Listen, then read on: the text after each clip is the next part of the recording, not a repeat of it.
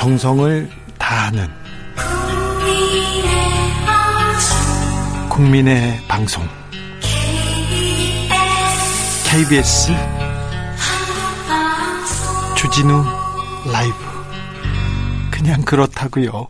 주진우 라이브 함께하고 계십니다. 정비록은 잠시 후 라디오 정보센터 다녀와서 이어가겠습니다. 정한나 씨. 정비록 안민석 조경태 조경태 안민석 두 분과 함께하고 있습니다. 흐르는 강물처럼님께서 조경태 의원님 7월에 순서일 텐데요. 백신 맞을 순서일 텐데 어떻게 하죠? 안 맞으면 내년 7월이나 맞나요? 이렇게 아마도 그 뭐 백신은 맞고 안 맞고는 개인의 자유 의지가 있습니다. 예. 안 맞게 되면 아마 뒤로 후순위로 밀린다고 들었거든요. 의원님 어떻게 하실 거예요? 저는 아스트라제네카 같은 경우는 좀 신중하게 좀 고민을 좀 할 것 같습니다. 안 맞으시려고요? 만약에 아스트라제네카가 온다면은 제 순서가 온다면 저는 고민을 좀 하겠습니다. 네. 저, 저, 아, 정말 저 발언은 정말 굉장히 걱정되고 네. 위험한 발언인데요. 조경태님은 그 대한민국이 그래도 어 정치 지도자고 네. 야당의 최다선 의원이신데 네 지금 국민의힘을 이끌으셔야 돼요. 그러면 그 제네카 맞는 국민들은 얼마나 불안하겠습니까? 아니 제가 그 말씀은 그 정말 위험한 백신, 말씀이세요. 예, 걱정이 제가, 되네요. 좀 제가 다시 제가 그 번복할 해명할 좀 기회를 음. 드릴게요. 다시 네. 말씀을 좀 잘좀 좀 차분하게 정리해서 말씀해 네, 보세요. 네, 제가 차분하게 말씀드리면요. 저는 그 화이자나 모더나 백신이 들어오면은 어 맞을 뭐 마음의 자세가 되어 있고요. 그 정부도 가능하면은 그 아스트라제네카의 물량을 자꾸 억지로 소비하려고 하지 말고 소진하려고 하지 말고 화이자나 모더나 백신을 좀 더 대량으로 그, 그, 그 구입할 수 있도록 좀 최선의 노력을 다했으면 좋겠습니다. 예. 8892님께서 아스트라제네카 백신 맞았는데요. 생각보다 괜찮았어요. 음. 개인별 차이는 있었지만 너무 두려워하지 않았으면 합니다. 화이자 모더나 또 다 부작용은 있을 테니까요. 자, 백신 문제는 넘어가겠습니다. 조경태 의원님, 이건 진짜 어려운 문제인데요. 국민의힘의 미스테리라고 얘기하는데 황교안 전 대표는 미국 왜 가셨어요? 아마도 미국에 간 이유는 아마 백신 확보를 하기 위해 갔는데 그 백신 확보를 위한 그 어떻습니까? 소기의 목적은 달성하셨는지 좀 궁금하네요. 궁금하죠. 왜, 왜 그렇게 그 새끼 웃으면 어떡해요? 아, 뭐참 그분이 백신 전문가도 아니고 또 국가의 어떤 책임 있는 위치에 있는 분도 아니고 책임에 있는 위치에 계셨었죠. 그, 그분이 백신을 구하러 미국을 갔다는 자체가 저는 제 눈과 귀를 의심을 했습니다. 그 다음에 구에서 야당이 지자체장으로 있는 서울, 부산, 제주에 구해주겠다. 그 단체장들하고 혹시 입을 맞춘 건 아닐 거라고 봅니다. 그러한 발상 자체가 상상을 초월하는 이제 발상입니다. 그 부분 지금이라도 더 이상 사고 치지 마시고 빨리 귀국을 하셨으면 좋겠습니다. 그 부분은 조금 그렇죠.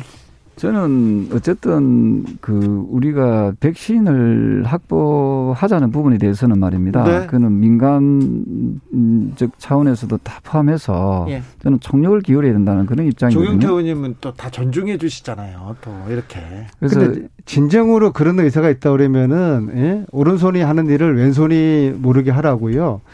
어, 정말 자기가 구할 수 있는 루트가 있고 성과를 낼 수 있는 자신이 있다 그러면은 그 확보하기 전까지는 이런 이야기를 하면서 자기 그 에, 백신 정치하는 이건 안 되는. 그리고 다른 분이 아니라 이분은 총리까지 하신 네, 분이잖아요. 총리까지 그 대통령 권한대행도 음. 하셨어요. 음. 자 넘어갈게요. 국회 상황으로 넘어가겠습니다. 물어볼 게 많은데 어, 당 대표 출마한 주호영 전 원내대표는 뭐 대표 출마하면서 윤석열 만나서 최단 시간에 입당시키겠다 이 말부터 하시더라고요. 그 부분은 좀 저는 그 윤석열 총장이 오고 안 오고는 아마 자유의지라고 생각하고요. 그는 우리 당이 좀 그 올 수 있는 환경, 즉 토양이 좋아지면은 오지 마라고 해도 아마 오실 겁니다. 그래서 억지 춘향식으로 그 모셔오는 것보다는 우리 당이 좀 더 매력적인 정당, 네. 어, 진정으로 어, 국민들로부터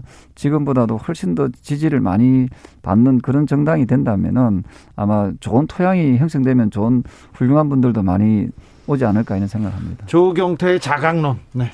제가 볼 때는 윤석열 제가 윤석열 전 총장의 입장에서 그분의 앞으로 행보를 좀 예측한다 그러면은 예. 그분은 제3지대에서 자신의 힘을 이제 키울 겁니다.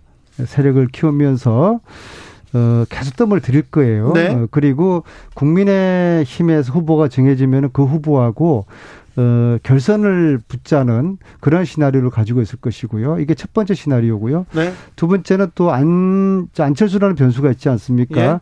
안철수도 국민의당이 국민의힘하고 합당하지 않는다고 하면은 국민의힘 후보하고 안철수하고 윤석열, 예, 삼자가 리그를 통해 가지고 후보가 되는 그런 것들을 윤석열 어, 전 총장이 그릴 수가 있을 것 예, 같아요. 결론적으로 윤석열 어, 전 총장은 국민의힘에 들어가지 않을 것이다. 그럼에도 불구하고 국민의힘에서 윤석열 전 총장에게 이렇게 매달리고 구애하는 모습은 참으로 보기 딱하다. 그렇게 말씀드리겠습니다. 아니, 예, 저는 안민석 의원의 어떤 그런 그 주장 또는 분석이 좀 어느 정도 설득력이 있다고 생각하거든요. 네. 왜냐하면은 사칠 보궐선거에서 서울시장 후보 경선 과정을 보면은 굳이 합당을 안 하더라도 후보 단일화를 통해서 네. 어, 서울시장 선거를 우리가 승리해내지 않았습니까? 네, 시너지를 냈죠. 그렇습니다. 마찬가지로 아마도 어 그렇게 본다면은 그 굳이 물론 제일 좋은 시나리오는 서로 다 어, 들어가서 합당하는 것이 가장 좋은 시나리오입니다만은 이게 인위적으로 그 하다 보면 이게 파열음이 생길 수밖에 없거든요. 네. 따라서 저는 각자 각자들이 좀 영역을 좀 확보하고 좀 키워 나감으로써 어 저는 그 경쟁력을 좀더 어, 키우고 나중에 어떤 시기든 후보 단일화 하는 그런 과정들을 거치는 것도 하나의 방법이다 이런 생각을 합니다. 저는 이제 윤석열 전 총장이 대권 출마하는 다음 날 주진우 기자가 대권 출마해야 된다고 봅니다. 제가 왜요? 왜냐하면 윤석열 전 총장의 지금 가치는 살아있는 권력과 싸워서 이 가치가 올라간 거거든요. 윤석열에 비하면 주진우 기자는 자. 싸움에서 탄압도 받았고 고소고발도 자, 받았고 재판도 자, 받았는데요. 안민석 의원님. 이것이 제가 마무리할게요. 자, 어, 살아있는 권력만 권력과 싸웠다고 해서 대권 출마하고 대통령이 된다. 다 그러냐, 문제가 아니죠. 그럴 수가 있어요. 자, 그래서 윤석열. 전 총장이 벼락치기 공부를 막 하고 있어요. 대통령이라는 게 한 나라의 원수라는 게 지금 윤석열 저 총장처럼 책상 위에서 노동 공부하고 경제 공부하고 벼락치기 공부해서 준비가 될 수 있는 게 아니죠. 오히려 주진우 기자 같은 경우는 아니 왜 그러세요? 자, 주진우 라이브를 통해 자, 가지고 경제, 국방, 외교, 문화, 복지 다방면에 지금 대권 수업을 하고 자, 있다고 봐야 되는 거죠. 옐로 카드 경고입니다. 윤석열보다는 주진우가 더 경쟁력이 왜- 있다 왜 저는? 봅니다. 조경태 의원님. 자, 그- 정치가 네. 이게 경부로 되는 건 아니죠. 네, 그렇죠. 어떤 그 경험이 중요하고요. 다만 저는 윤석열 전 총장은 우리 대한민국의 훌륭한 정치적 자산이면 틀림이 없습니다. 그리고 어 누구든 대선 후보로 출마할 수 있습니다. 그런 그- 부분에 대해서 우리가 누구는 된다 안 된다라고 우리가 예단하는 것은 상당히 좀 어, 위험한 발언이다. 아무나 그죠? 하면 안 돼요. 누구든 하면 안 아니, 됩니다. 아니 그, 그래서 그 피선거권은 누구한테 다 자격 요건이 주어지기 네. 때문에 저는 윤석열 총장이든 어, 감사원장을 하고 있는 그 최재형 감사원장이든 네. 이 범여권 인사들조차도 만약에 그 우리 당에 또는 정권 창출에 어, 도움이 된다면은 어, 저는 대통합의 정신으로 함께 그 갔으면 좋겠다는 생각을 합니다. 자, 그런데- 있고 김호준도 있네요. 자, 살아있는 권력과 계속 싸워왔고 김어준이 어떻게 말도 안 되는 소리를 얼마나 하세요? 준비가 많이 돼 있습니까? 이건 말도 안 됩니다. 그이 벼락치기. 공부는 하지 않았잖아요. 옐로 카드입니다. 제가 말씀드리는 자, 것은 제가 제가 만들 말씀드릴게요, 의원님. 지금 국민의힘 얘기를 이렇게 계속하고 있는데 사실은 민주당이 유능한 모습을 보여야 됩니다. 매력적인 모습을 보이고 20, 30대한테도 아 우리가 너희들한테 비전을 던져주면서 우리가 다 나라를 이렇게 갈 것 같다. 그 그 점을 보여줘야 됩니다. 민주당이 잘해야 됩니다. 안민석 의원님이 특별히 더 잘해 주셔야 됩니다. 그죠? 어떤 문제부터 차근차근 풀어 나가실 겁니다. 기본적으로 우리가 촛불 정신으로 돌아가야 되는 네. 것이죠.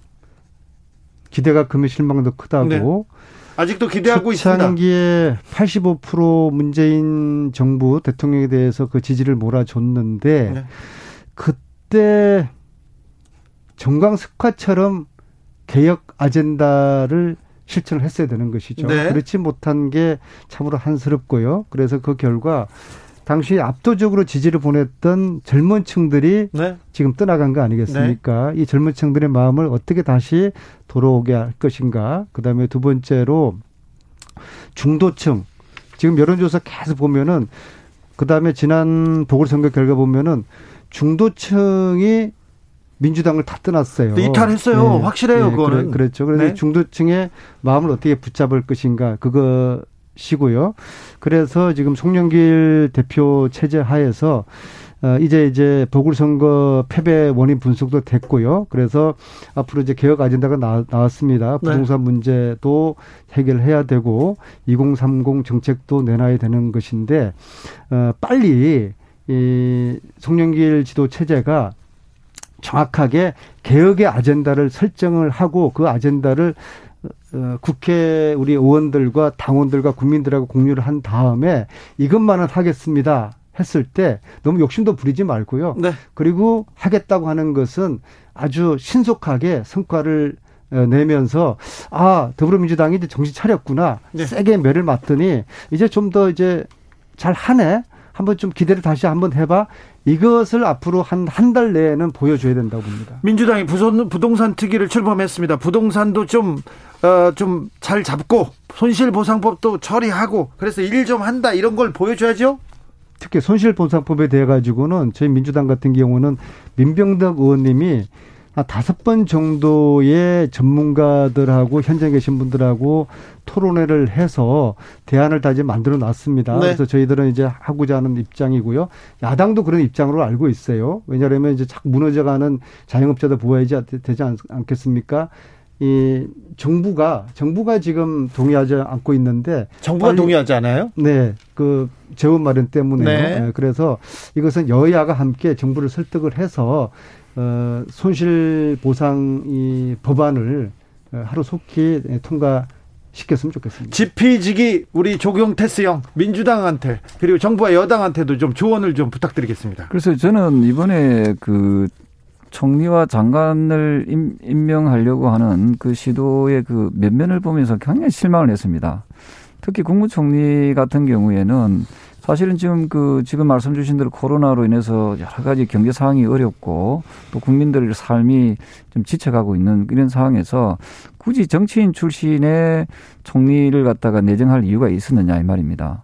저는 이번에 어, 총리 후보감은 사실 경제를 좀 잘 알고 경제를 살릴 수 있는 경제에 좀 어, 뭔가, 이, 이, 좀 뭔가 밝은 경제 이론이나 경제 실물, 경제에 밝은 그런 총리 후보가 이번에 총리가 됐으면 하는 그런 아쉬움이 너무도 많습니다. 아마도 문재인 정권은 내년 대선을 또 앞두고 어 하는 그런 약간 정치적 계산에 의해서 저는 총리를 이번에 임명을 하지 않았나 이런 생각을 합니다. 이런 점에서 어 저는 어, 이번에 그, 그 인사청문회를 통해서 어, 좀 보면서 상당히 좀 씁쓸했던 것이 아, 총리를 아, 저런 식으로 정치인 출신을 갖다가 마지막 총리의 지금 마지막 총리지 않습니까? 정치인 출신 정치적 계산이라뇨. 그래서 저는 그 내년 대선을 앞두고 TK 출신을 저는 총리로 저는 어, 내정을 했다 이렇게 보고 있거든요. 저는 그런 계산보다는 어, 마지막에 어떤 그 국정 운영을 위해서 저는 어, 다소 어려운 이런 경제 문제, 부동산 문제를 풀 수 있는 어, 경제에 아주 밝은 그런 총리가 저는 이번에 어, 그 내정되었으면 이런 갈등들도 훨씬 덜하지 않았나 이런 생각을 합니다. TK의 적자 보국 안민석 한마디 하십시오. 국민의힘 의원 한 분이 저한테 이런 말씀하셨어요. 김부겸이가 총리가 못 된다고 하면은 대한민국의 총리 될 사람 아무도 없다. 네. 그리고 저는 그 말에 공감을 하는 게요. 아 죄송합니다. 저는 이제 김부겸 의원만큼 우리 지금 현실 정치인 중에서 스킨십이 강하고 어떤 협치 정신이 있는 분은 없다고 생각을 해요. 조경태 의원님 그것만 물어볼게. 네. 김부겸 총리 후보자가 예. 그 경력이나 네. 경륜이나 인품이나 음. 괜찮 훌륭하시죠? 저는 그 여러 가지 상황에 정치인으로서는 뭐 저하고 네. 뭐 상당히 좀 뭐 소통도 될 수 있는 분이라 생각하지만요. 이번에 좀 상황에서의 총리 후보감은 아니다. 아, 예. 그리고 더군다나 지금 그 라인 펀드 사건에 가족들이 연루돼 있지 않습니까? 특히 저 이저 청취, 청취자 여러분도 아시겠지만은 어떻게 세 살, 세살짜리 아이가 여섯 살짜리 아이가 현금 3억 3억씩 펀드에 투자할 수 있습니까? 이런 부분에 대해서 우리가 수신제가 치국 평천하라 했습니다. 어떻게 자기 주변의 가족들도 제대로 돌보지 못하는 분이 어떻게 그렇게 고위직에 특히 총리의 그 직을 수행할 수 있겠습니까? 조경태 의원님 잠시 후 7시에 본회의가 예정돼 있습니다. 민주당은 다 들어간답니다. 국민의힘은 어떻게 됩니까? 지금 그 저희가 긴급 의청을 지금 그 진행을 할 건데요. 네. 저는 이런 부분에 대해서 우리 당이 상당히 좀좀 좀 심각하게 논의를 할 것 같습니다. 네. 여기까지 들을까요? 네. 그 이제 청문회 관련해 가지고요. 이제 국민의힘에서는 장관 후보 세 명을 낙마시키려고 어, 했, 했어요. 음. 그런데 이제 내심으로는 셋 다 어, 임명하기를 바랐을 겁니다. 그럼 만약 그랬다 그러면은 국민들 볼 때 여전히 그렇겠죠. 오만하구나 그랬을 텐데 다행히 한 분이 낙마하지 않았습니까? 이것을 국민의힘에서는 속으로 작전 실패했다고 볼 거예요. 아, 그래요? 그래서 에, 그리고 그러니까 이제 이제 또 시비 거는 것이 국무총리 인준 가지고 발목을 잡는 것이죠. 조금 전에 신영 의원께서 발목이 다친 게 그냥 다친 게 아닙니다. 알겠습니다. 야당의 발목 잡기에 걸려드신 거죠. 알겠어요. 네. 정비록 여기서 마무리하겠습니다. 안민석 의원님, 조경태 의원님, 조경태 의원님, 안민석 의원님 감사했습니다. 네, 네 감사합니다. 고맙습니다. 정치 피로, 사건 사고로 인한 피로, 고달픈 일상에서 오는 피로. 오늘 시사하셨습니까? 경험해 보세요. 들은 날과 안 들은 날의 차이. 여러분의 피로를 날려줄 저녁 한 끼 시사. 추진우 라이브.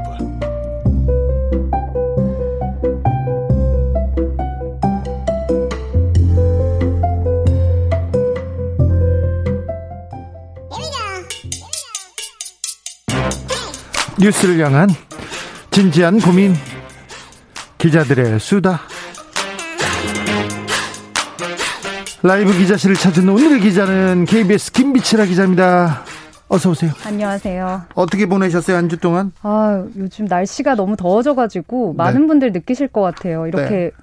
폐쇄된 공간에서도 점점 확진자 많이 나오니까 마스크 쓰고 있고 네. 취재하거나 전화할 때도 계속 쓰고 있잖아요. 네. 열어보면은 땀이 한가득 있을 때가 있더라고요. 아 이제 마스크 쓰고 버티는 게 굉장히 힘든 시기가 왔습니다. 드디어 왔습니다. 그런데 지금 잠깐 바짝 바짝 좀 잘 지키면요. 우리가 조금 더 나은 어, 환경에 거리두기도 좀 제한된다고 하지 아니 풀린다고 하지 않습니까? 네. 그러니까 조금만 좀 버텨 주십시오. 네, 힘을 내겠습니다. 모두. 힘내 주세요. 네. 김비치라 기자도 자 그런데 학생 지도비가 뭐예요? 이번엔 제가 취재한 거를 갖고 왔는데요. 네. 이게 그 국립대학교 교직원들은 대부분이 일정한 급여를 받는 공무원 신분입니다. 공무원이고 아주 꿀 공무원 직업이라면서요? 그렇죠. 예. 신의 직장이라고 유명하죠. 네? 그런데 이들이 별도로 학생 지도비라는 거를 연간 600에서 700만 원 정도씩 타가고 있다는 사실 모르고 계셨죠? 몰랐죠. 그러면 학교 교직원 아저씨들 아, 그 이 학생 지도한다면서 돈을 가져간다고요? 그것도 1년에 얼마라고요? 600에서 700만 원 정도가 평균으로 지금 확인되고 있습니다. 아니 학교 교직원이 뭘 지도를 해요? 이게 뿌리가 기성회비로 거슬러 올라가는데요. 기성회비라는 단어 아마 뭐 생소하신 분 거의 없을 거예요. 이게 1960년대부터 계속됐더라고요. 우리 때는 기성회비 다 됐죠. 육성회비, 기성회비. 네, 이게 초중고등학교뿐만 아니라 대학 등록금도 과거에는 수업료와 기성회비를 더해서 받았고요. 네? 이 기성회비가 등록금 전 전체의 80% 정도를 차지하고 있었습니다. 그런데요. 그래서 2013년에 법원이 이 기성앱이 걷는 거는 법적 근거가 없다 판결을 했고 2015년에 완전히 폐지가 된 줄 알았습니다. 네, 그런데요. 그런데 이게 없어진 게 아니라 19대 국회 때 이름만 없애고 같은 액수 돈이 여전히 등록금에 포함되도록 아예 법이 만들어진 겁니다. 뭐라고요? 그러니까 기성회비는 등록금에 계속 포함된 액수로 있고 교직원들이 법적으로 학생 지도비라는 것을 받을 수 있도록 법이 생긴 거죠. 기성예비를 학생 지도비로 바꿨다고요? 그래도 이 법이 생기면서 교직원들이 학생 지도를 할 경우에 실적에 따라 받을 수 있다라고 명문화가 됐는데 그러면 학생 지도를 하고 나서 이 돈을 실제 받고 있느냐? 국민권익위원회가 12개 국립대를 한번 살펴봤더니 지난해에만 12개 중에 10개 대학에서 94억 원의 수당을 부정한 방법으로 타간 게 드러났고 대부분은 교수가 아니라 직원들의 몫이었습니다. 직원들이 학생들 학생들을 지도했어요? 작년에 대해서 조사를 했는데 이상한 것이 작년에 대부분의 대학생들이 비대면 수업을 했고 그래서 안 갔잖아요. 등록금도 돌려달라라고 반환하는 운동까지 벌어지고 있는 상황이었습니다. 돌려줘야죠. 그래서 직원들이 학생들 어떻게 지도했다고 적고 이걸 받아갔나 봤더니 카톡으로 건강히 잘 지내고 있니? 몸은 아프지 않니? 이런 안부 문자를 보내면 한 건당 13만 원이라 적고 어, 보통 한도가 학교마다 다른데 대부분이 이런 방식으로 한 사람당 300만 원에서 500만 원까지 받아갔습니다.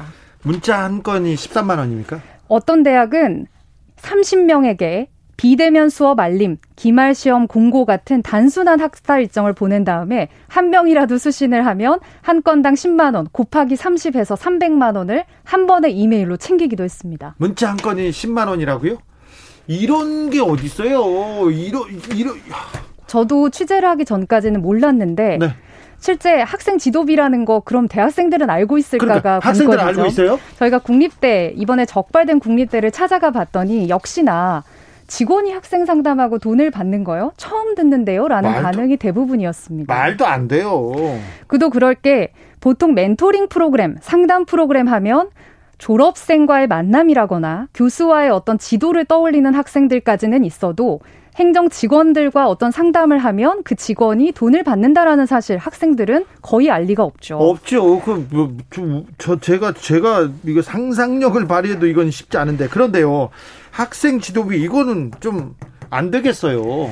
취재를 해보니까 총체적인 문제가 있었던 게 이 국립대 전체에 대해서 뭐 예산을 승인하는 최종 권한을 갖고 있는 교육부는 법에 앞서 말씀드린 대로 학생 지도비를 받아갈 수 있다라고만 해놓고 각 학교가 지급 기준을 알아서 만들라 이렇게 가이드라인만 제시를 한 거죠. 그러니까 알아서 만들어 가지고 문자 한 건당 10만 원씩 이렇게 뜯어갔군요. 그렇죠. 최대한 쉽게 많이 받아갈 수 있는 방법을 연구하다 보니까 문자 한 번, 카톡 한 번, 그리고 학교 순찰. 작년 같은 경우는 이제 코로나니까 방역 활동이나 학교 순찰을 했다는 이유로 똑같이 건당 책정해서 받았습니다. 아니, 이거 교육부 감사나 감사원 감사, 이런 걸 감사해야죠.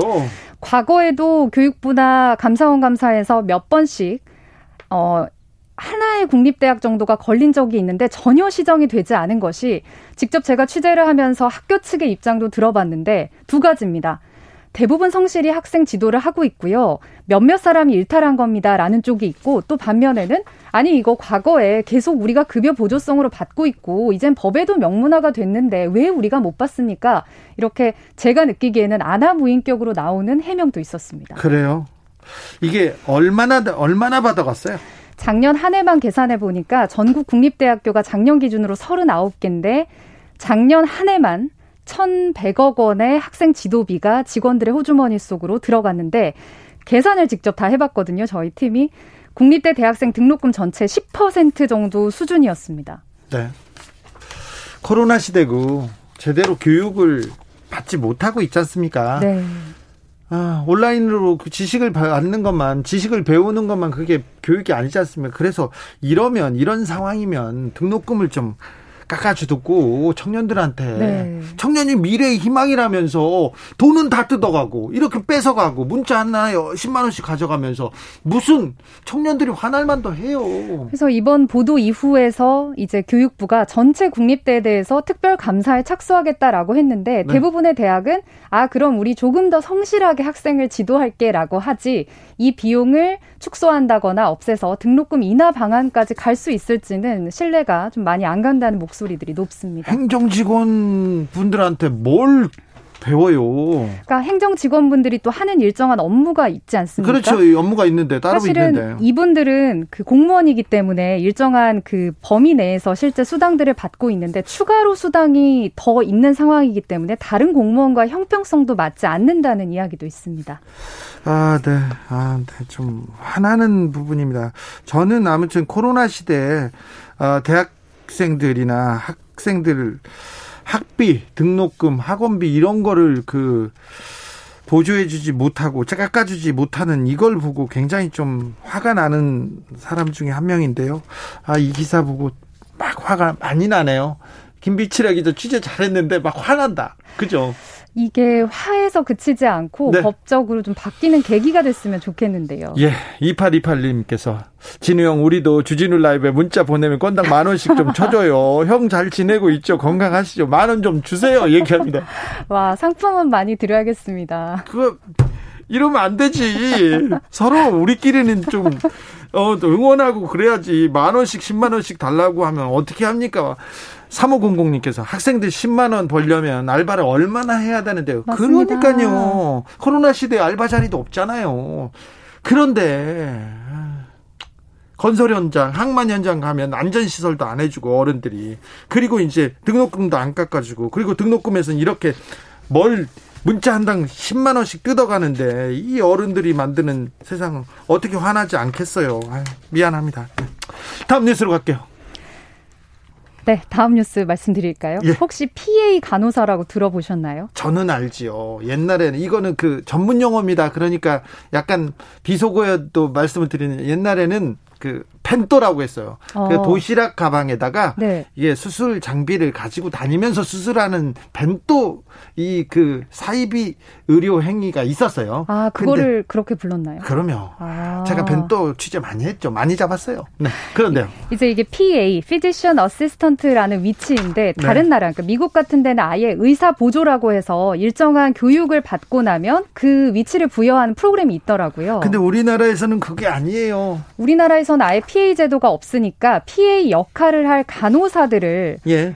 어, 흉부외과처럼 전공의들이 좀 기피하는 곳에서 빈자리를 채운다고 해서 도입된 제도라고 합니다. 그런데 이분들이 그한 분야, 한 수술에 대해서 전문가들이에요. 그래서 이분들이 선생님으로 선생님으로 이렇게 불려다닙니다. 각 병원에. 네, 지금 뭐 전국에 있는 대형 병원이나 중소형 병원을 합하면 거의 만 명에 이르는 걸로 추산이 되니까 이분들이 안 계시면 제대로 병원이 돌아갈 수가 없는 상황인 거죠. 이거 불법이지 않습니까?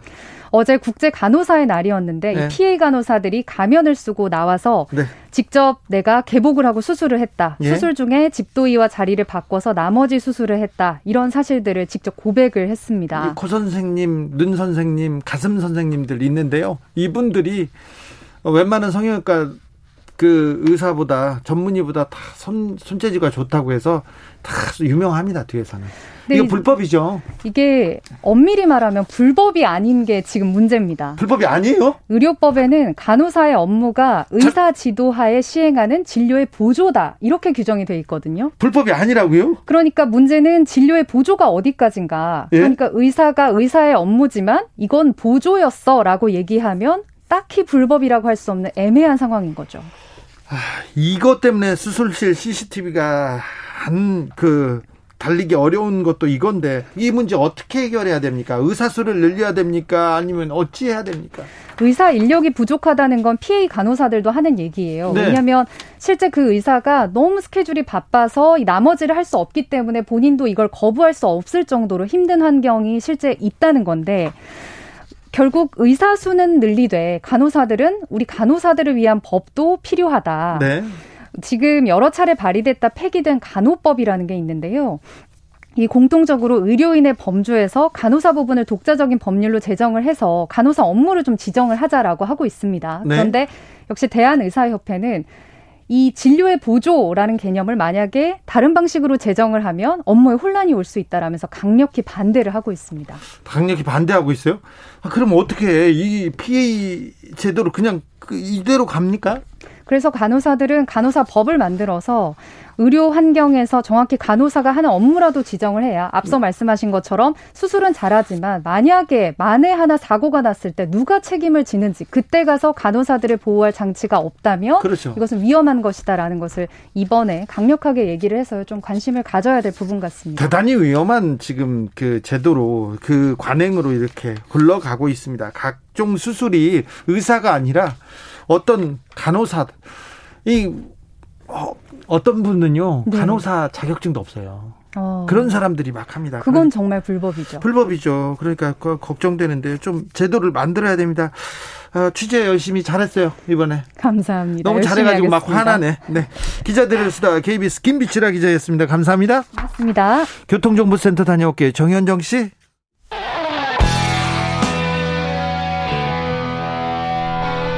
스치기만 해도 똑똑해진다. 드라이브 스루 시사 주진우 라이브.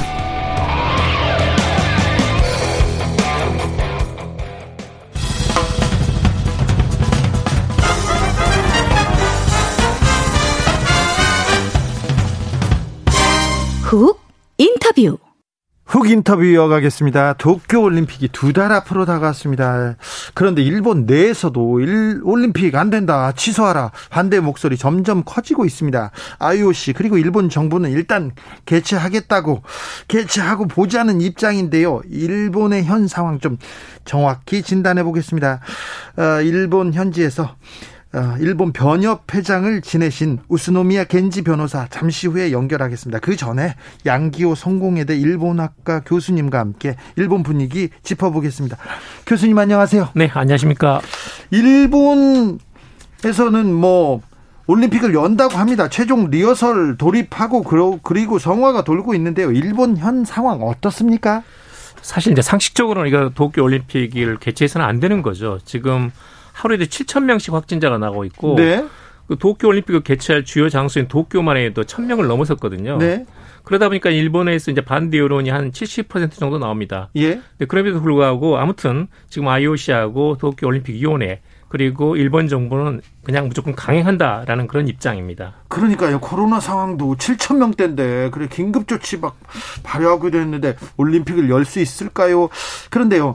일본 정부에서 코로나 그 코로나 백신을 그 자국 선수단과 코치진한테 먼저 준다고 합니다. 이게 또 특혜다. 그래서 나는 맞기 싫다 이런 얘기도 하는데 아직 어 의료진 그리고 주변 사람들이 백신을 맞지 않은 상태에서 이게 이 올림픽이 열릴 수 있을까요? 그렇죠. 원래 이제 의료진이라든지 학교 교사라든지 또는 이제 그 여러 가지 간호사라든지 이런 분들이 먼저 맞아야 되지 않습니까? 필수 인력들은 먼저 맞아야 그렇죠. 될까요? 그것도 또 의료진이 먼저입니다, 사실은. 네. 그럼에도 불구하고 지금 이 그 코치라든지 그다음에 선수들에게 먼저 맞추겠다는 거거든요. 네. 우선순위가 바뀐 거죠. 사실은 어떤 면에서는 그러다 보니까 일본 내에서 이건 그 백신의 우선순위가 바뀌었고 새치기했다라는 그런 말까지가 나오고 있습니다. 예. 네, 그런 점에서는 상당히 이제 부적절하다고 생각하고요. 단지 문제는 뭐냐면 이 스가 총리는 일본 내에서 지금 반대 여론이 강해지지 않습니까? 예. 그러니까 6월 중에 두 차례에 걸쳐 가지고 일단 선수단, 일본 내 선수단과 코치에게 백신 접종을 시켜버리는 거죠. 그러면 이제 약간 잦아들지 않겠습니까? 그래서 대세는 바뀌지 않는다. 6월 중에 두 번에 걸쳐 가지고 일본 선수단과 코치에게 하게 되면 7월 달에 도쿄올림픽 개최되는 것은 어차피 되돌릴 수 없다라는 그 분위기를 만드는데 지금 중점을 두고 있는 것 같아요. 그렇죠. 그런, 점에서, 그런 점에서는 국민보다는 대회가 먼저 아니냐 그런 비판도 일본 내에서 이미 나오고 있습니다. 그래요. 올림픽 기간 중에 선수들이나 그 주변 사람들 코로나 확진되면 걱정인데 이거 될까요? 어, 도쿄 올림픽을 주관하는 일본 올림픽 위원회 인사들도 어, 이거 마이너스 유산이 될 수 있다. 이거 위험하다. 이렇게 조금 문제 제기를 하고 있는 것 같습니다. 맞습니다. 이제 그럼에도 불구하고 이게 쉽지 않은 게 이미 일본 정부가 한 17조 원 정도 지금 가까이 돈을 투입을 했거든요. 그런데다가 지금 IOC가 많은 수입이 70%가 그 방영권입니다. 그렇죠. 그러니까 무조건 강행해야 됩니다. 돈 때문에. 돈 때문도 있고 문제 하나는 또 일본의 어떤 국가적인 위신 같은 것도 있고 예? 다양한 요인이 걸려 있습니다. 그러다 보니까 이것은 이제 후쿠시마에서 부흥했다 해서 부흥 올림픽으로 계속 추진해 나간다는 겁니다. 네. 그런 점들이 굉장히 이제 무리하게 강행을 하고 있다는 것인데 예를 들면 최악의 경우는 이런 거예요. 예를 들면 대회가 굉장히 축소되고 무관중돼도 끝나고 나니까 성공리에 도쿄올림픽 개최됐다. 끝났다. 이렇게 말을 하는 겁니다. 약간 덮어버리는 거죠. 아, 그냥 뭐 선언하는 거군요. 선언하는 거죠. 네. 자기 선언이죠. 우리는 성공적으로 끝냈어. 이렇게 얘기하는 맞습니다. 거죠. 네. 숫자나 인원은 적어도 규모는 적어도 하는 거다. 네. 이렇게 해버리는 겁니다. 네. 일본 현지 연결해서 현지 상황 좀 자세히 좀 들어보겠습니다. 도쿄올림픽 취소 청원을 올린 분입니다. 우스노미야 겐지 전 일본 변협 회장 연결했습니다. 오늘 통역은 함채원 씨가 도와주겠습니다. 어, 일본어로 인터뷰가 이렇게 진행됩니다. 부득이와 함께 양해 부탁드리겠습니다. 저기 겐지 변호사님 나와 계신가요? お世話になっております。こちら KBS ですが。 네. 은퇴 아, どうも、あの、弁護士の宇都宮健二です。 네, 안녕하십니까. 변호사 우츠노미야 켄지입니다. 도쿄 올림픽을 취소해야 된다는 취소 청원을 주도하셨습니다. 그 이유가 뭔가요? 今現在、東京五輪開催中止を求める署名活動をリードしていらっしゃるのですが、その理由をお聞かせいただけますでしょうか？はい、あの現在、あの日本は、えー、東京、大阪、京都、兵庫、それからあの昨日から愛知、福岡が追加されまして、えー、ここのあの6つの、えー、都府県に緊急事態宣言が出されております。えー、コロナの感染者が、えー、急増しておりまして、特に大阪ではあの入院したくても入院ができないようなあの医療崩壊の状態があの訪れております。そしてあの、えー、感染者の中には入院したくても入院ができなくて、そこで重症化して亡くなる人も出てきてまして、あの助けられる命も助けられないと、えー、そういう状況ですので、ここでオリンピックを開けば、オリンピックのために大体1万人の医療従事者、30カ所の病院の確保が要請されておりまして、そういう医療資源を割く余裕は日本にはないと。えー、命を、えー、助けるため、日本人の国民の、えー、命を助けるためには、はい、えー、オリンピックはあの中止すべきだということで署名を始めました。はい、ありがとうございます。네 현재 일본에서는요. 어, 도쿄, 오사카, 교토, 그리고 효고, 아이치, 후쿠오카 등 7개 어, 광역자치단체에 현재 긴급사태 선언이 발령되어 있는 상태입니다. 네. 게다가 어, 현재 확진자가 계속 급증하고 있는 상황이고요. 실제로 오사카의 경우에는 입원을 희망하는 분들이 입원을 할 수가 없는 그런 상태입니다. 그야말로 의료 붕괴 사태에 직면해 있다라고 말씀을 드릴 수가 있습니다. 네. 이렇게 확진을 확진자임에도 불구하고 입원을 하지 못해서 어, 재택 의료를 받으면서 중증화되어 이어 매이고 사망에 이르는 케이스도 적지 않습니다. 때문에 어, 구해야 할 목숨, 생명을 구하지 못하는 이러한 상태가 현재 발생하고 있는 것입니다. 그러나 올림픽을 개최하게 된다면 의료 종사자가 만 명 정도가 투입이 될 것이고 예? 또 역시 병원 역시도 30개 병원이 확보가 되어야 합니다. 때문에 지금 현재 이러한 곳에 할애를 할 수 있는 여유가 일본에는 없습니다. 일본 국민들의 생명을 구하기 위해서 어, 그렇기 위해서 개최 중지를 요청하는 청원을 시작하게 되었습니다.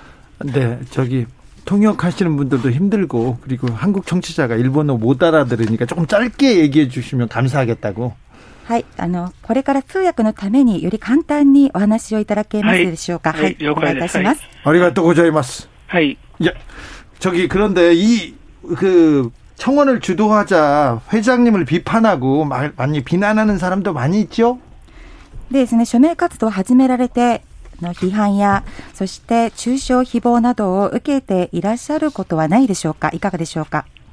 あの、批判や中傷誹謗はほとんどないです。あの、非常にあの、賛同する、それからこういう署名を始めてくれてありがとうという、あの、そういう感謝の、あの、声がたくさん寄せられてます。 네, 그렇지 않습니다. 비판이라던가 중상 뭐 비방 이러한 분들은 거의 없고요.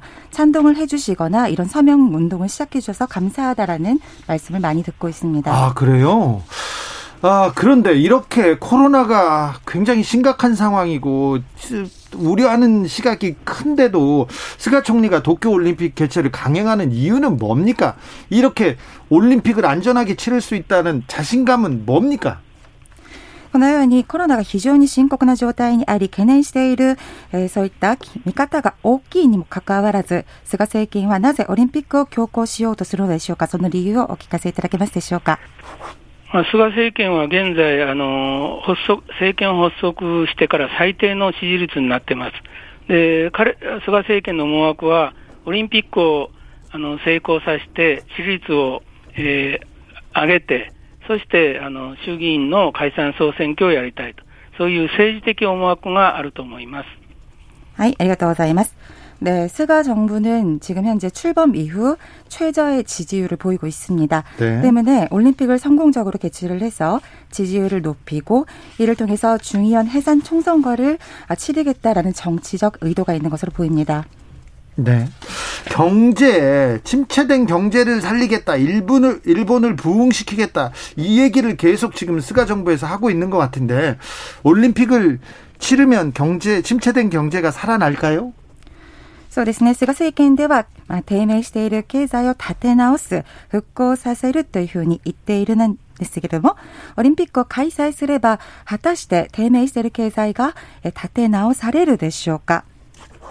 あの、オリンピックによっては一時的に、あの、経済が活性化するかもしれませんけど、大変な、あの、オリンピックのために日本は、えー、お金、予算を使っておりまして、えー、むしろあのオリンピックをやることによって、経済が活性化するんじゃなくて、さらに低迷低迷する可能性が強いと考えております。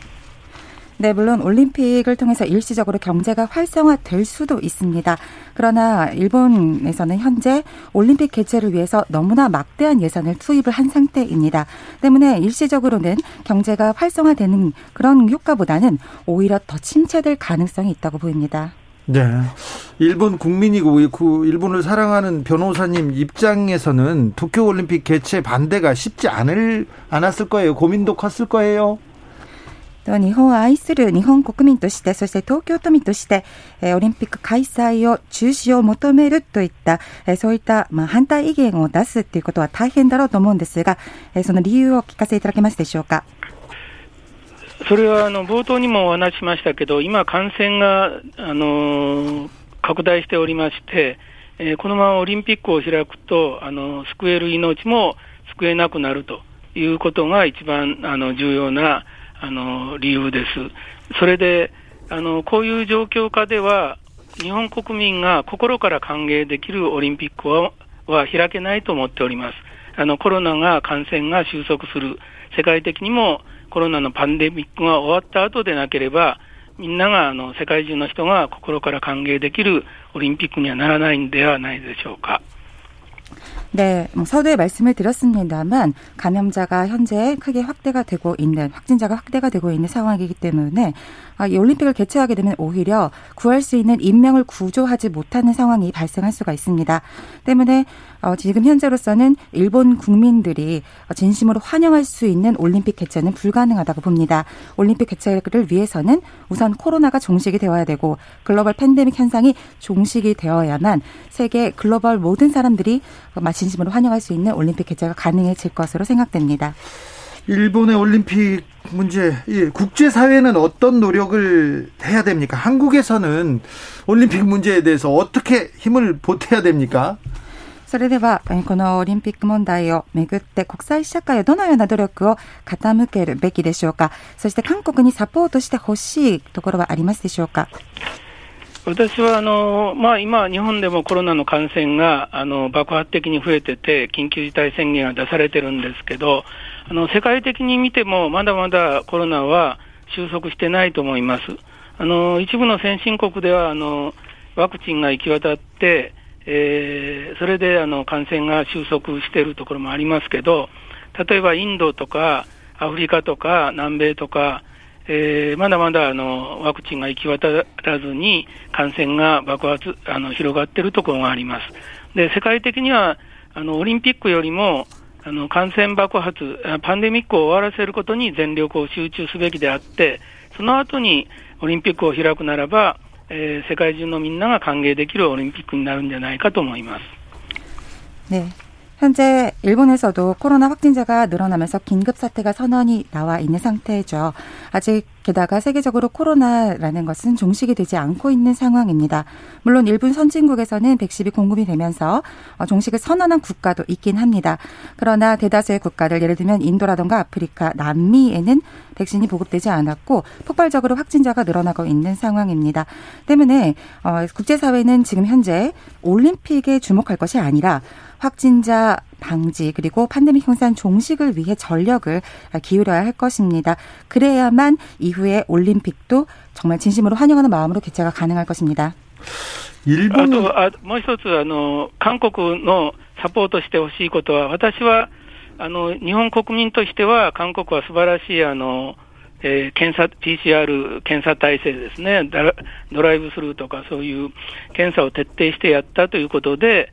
えー、コロナ対策があの日本以上に、えー、上手にやれてると思いますけど、そういうあの方法をぜひあの日本はあの日本に教えてほしいと思ってるんですけど、なかなか日本政府は韓国からそういう、えー、PCR の検査体制の技術とかノウハウを学ぶという姿勢を示せないのは大変残念に思ってます。 네, 한 가지 더 앞서 한국 측에서 어떤 힘을 보탤 수 있는지를 네. 여쭤봐 주셨는데요. 어, 저는 일본 국민의 입장에서 봤을 때 한국의 이런 검사 체제가 매우 훌륭하다고 생각이 됩니다. 네. 드라이브 스루 등의 PCR 검사 체제가 아주 철저하게 훌륭하게 구축이 되어 있습니다. 때문에 코로나 대응 부분에 있어서는 일본 이상으로 훨씬 더 잘하고 있다고 생각이 됩니다. 때문에 이러한 방안들을 어, 함께 공유를 했으면 하는 바람이 있습니다만 다만 일본 정부 입장에서는 한국을 통해서 PCR 검사 체제의 기술이라던가 노하우를 배우려는 자세를 보이지 않고 있다는 점, 네. 이 점에 대해서 깊이 유감스럽게 생각하는 바입니다. 그래, 그러게요. 한국, 근데, 일본이 정말 그 코로나 방역을 잘할 줄 알았는데, 최고로 잘할 줄 알았는데, 왜 방역에서도 좀, 좀 뒤떨어졌고요. 백신 속도는 왜 이렇게 늦는 거예요, 거기는? えー、実はですね、えー、日本の方がコロナ対策をきちんと徹底してやるだろうというふうに考えていたのですが、なぜうまく、まあ、進められていないのでしょうか？そしてワクチンの普及のスピードはなぜこのように劣っているのか、えー、教えていただけますでしょうか？それは、あの、私は、あの、感染症対策について、えー、軽視してきた面があると思います。それは、MERS とか SARS の被害が、日本はあまり出なかったと。えー、MERS とか SARS の被害を経験した韓国とか台湾は、徹底的なあの対策をやられたので、日本以上にあのコロナを抑え込んでると思います。で日本はその、えー、経験がなかったということが一つと、それからオリンピックがあったので、オリンピックのためにコロナ対策が歪められてきたということも、えー、日本のコロナ対策を後手後手に、에 말하셨다 오기나 요인になってると思います. 네. 일단은 코로나 대응을 경시한 부분이 있다고 생각이 됩니다. 예를 들어서 일본의 경우에는 메르스나 사스 에 대해서 어, 큰 피해를 입지 않았기 때문에 기존의 메르스 사스를 경험하신 한국이라던가 대만에 비해서는 이런 대책들이 강구되어 있지 않고 체제도 구축되어 있지 않습니다. 이런 경험이 없다는 것이 첫 번째 요인이 되겠고요. 두 번째는 올림픽 개최를 위해서 코로나 대책, 코로나 대응에 좀 소홀했다는 점, 정책들이 일그러져 버렸다는 점도 하나의 요인이 될 수 있습니다. 어, 말씀 감사합니다. 정치 사회에 큰 그 목소리를 내시는 분이어서 여러 문제 한국과의 관계도 좀 물어보고 싶은데 다음번에 또 시간 내서 모시겠습니다. 지금까지 우스노미야 켄지 전 일본 변협 회장이었습니다. 감사합니다. 아, 아리가또 고자마스 우스나마 네, 켄지. 감사합니다. 네. 통역 도와주신 함채원 씨도 감사합니다. 감사합니다. 감사합니다. 네. 아, 교수님. 교수님, 네 일본 내부 상황에 대해서 조금 자세히 여쭤보겠습니다. 다시 양기호 교수님한테 일본 분위기 조금 더 물어보겠습니다. 스가 정부가 좀 그 재보궐 선거에서도 전패하고 좀 정치적으로 입지가 좀 좁은가 봐요. 그래서 이 올림픽에 대해서 계속 기대를 하고 있는 것 같습니다. 맞습니다. 이제 지금 9월 말 또는 10월 초에 이 중요한 총선거가 있을 수가 있거든요. 그런 점에서 어떻게든 올림픽 개최를 성공해야 됩니다. 그리고 나서 중의원회에서 압승을 하게 되면 스가 총리는 장기 집권을 이제 기대할 수 있거든요. 그런 점에서 절대 포기할 수 없는 것이 바로 도쿄 올림픽이다라는 겁니다. 올림픽은 그러면 열리겠네요. 지금 열릴 가능성이 높습니다. 제가 아까 말씀드렸지만 선수단이 규모가 작아도 무관중으로 해도 일단 잘 열렸다고 끝나면 그건 언론에서 그렇게 따라하면 그건 뭐 별 문제가 없는 거거든요. 아니 근데 그그 그 안에서 코로나가 발병하거나 그 문제를 좀 잘 대응할 그, 수 있을까요? 그렇습니다. 지금 문제는 뭐냐면 숨길까 봐요. 그렇죠. 이게 최소 40일 걸리거든요. 네. 패럴림픽 포함하면 네. 되게 40일 정도 기간인데 전후 포함하면 한 60일 정도 됩니다. 예. 그럼 두 달 동안 일본 국민들은 참아야 되는 거죠. 어, 그 만약에 중간에 계속 팬데믹이 확산돼 가지고 급속도로 확진자가 늘어나게 되면 일본 국민들은 올림픽에 대한 반대라든지 비난 여론이 고조될 수밖에 없습니다. 아 그렇겠네요. 그런 점에서 굉장히 갈등이 있는 거죠. 뿐만 네. 아니라 아까 이제 우츠르메야 그 변호사도 말씀하셨는데 선수가 먼저인 거예요. 그렇죠. 올림픽은 선수가 먼저다 보니까 지금도 오사카 같은 의료 붕괴가 일어나 가지고 들어갈 병원이 없습니다. 네. 심지어 환자가 사망하는 사고도 있거든요. 예. 그런데 지금 일본인 국민들은 죽어가도 우선 먼저 올림픽이기 때문에 외국 선수들을 먼저 병원에 모실 수밖에 없는 상황이잖아요. 지금 백신도 일본 선수들을 그렇죠. 먼저 맞추는 거고 먼저 맞추는 거죠. 네. 백신 접종률도 2.4%밖에 안 됩니다. 네. 우리나라에 3분의 1밖에 안 되거든요. 그러니까 그런 상황에서 과연 이 올림픽을 하는 것이 맞느냐는 것인데 일본 정부는 아무래도 한다 무조건 한다는 것이고 사실 지금까지 여러 가지 공사 시설도 거의 완료가 됐습니다. 예. 이제는 손님이 오고 또 누구나 지금 화이자에서 백신을 무료로 기부했기 때문에 일본 선수단들 그리고 외국 선수단들을 무료로 전부 다 접종을 시키고 매일 하루에 한 번씩 검사하고 그러다 보면 이건 잘 할 수 있다는 것이 이제 일본 정부의 입장입니다. 선수, 주장이죠. 선수들은 어떻게 막을 수 있지만 그 주변 사람들은 다 좀 약간 힘들겠네요. 그렇죠. 그러니까 원칙적으로는 이 선수단, 일본 선수단하고 외국 선수단하고 일본 국민들하고 일, 체 접촉을 금지한다는 그런 원칙이 있습니다. 네. 그런 점에서 여러 가지 주의를 하겠지만 그럼에도 불구하고 두 달간 참아야 된다는 건 이건 상당히 일본 국민들한테 고통이죠. 아 그렇습니까? 아, 한일 관계는 조금 어떻게 좀 풀려 나갈까요? 좀, 좀 쉽지 않습니다만 최근에 이제 한일 외교장관 회담이 있었고 예. 또 이제 6월 11일부터 14일까지 영국에서 G7 플러스 해가지고 한국도 초청을 받았습니다. 네. 거기에서 이제 한일 간에 이 정상회담이 있을 가능성이 있습니다. 예. 그런 점에서는 어렵지만 지금 만남, 한미일 또는 한일 간의 이런 고위급, 순회급 저 회담이 있기 때문에 네. 좀 관계 개선을 기대하고 싶다라는 말씀을 드립니다. 네. 일본이 좀 저, 우리 정부는 계속 대화를 하려고 노력하는데 일본이 좀 일본은 지금 사실 여유가 없습니다. 아. 말하자면 도쿄올림픽에서 실패하게 될 경우는 누군가 큰 정치적인 책임을 질 수밖에 없거든요. 예. 그러니까 한국과의 관계 개선보다는 도쿄올림픽에 올인해야 되고 예. 그러려면 이제 미국이 도와줘야 됩니다. 미국은 네. MBC 방송이 방송권을 쥐고 있거든요. 네. 그러니까 도쿄올림픽과 미일 관계에 집중할 수밖에 없는 상황이고 아 그래서 그런 것들이 없군요. 이제 네. 또 총선을 앞두고 있기 때문에 한국과의 관계 개선보다는 그냥 그냥 냉각된 관계도 그냥 총선 거에 나쁘지 않다고 생각할 수도 있죠. 네, 이 네. 000님께서 올림픽이 일본 올림픽 뿐만이 아니라 지구촌의 올림픽 아닙니까? 이런 의견도 주셨어요. 일본 정부 후쿠시마 오염수 방류 결정 논란이 되고 있는데 이게 오염수 방출 문제는 어떻게 됩니까?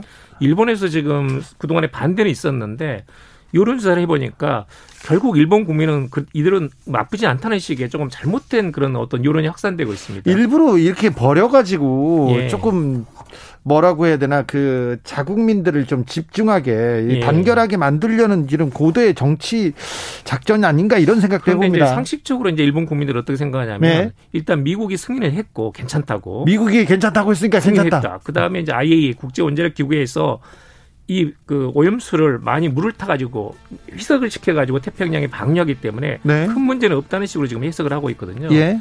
그러니까 지나치게 한국이나 중국이 일본을 압박하는 거 아니냐. 외교적인 카드로 지금 쓰는 거 아니냐 해가지고 상당히 좀 좋지 않은 편견을 가지고 있습니다. 그래서 지금 중국하고 일본이 압, 아, 중국하고 한국이 압박하는 거니까 일본에서는 해야 된다 이런 여론을 좀 만들고 온 것도 있죠. 그렇죠. 사실은 이게 가장 좋은 것은 후쿠시마 어민들하고 일본 국민들이 가장 1차 피해자입니다. 네. 그러니까 일본 국내에서 이 사람들이 이 방류 반대 이 움직임을 만들고 이런 이걸 지지하는 것이 가장 좋습니다. 그런 환경이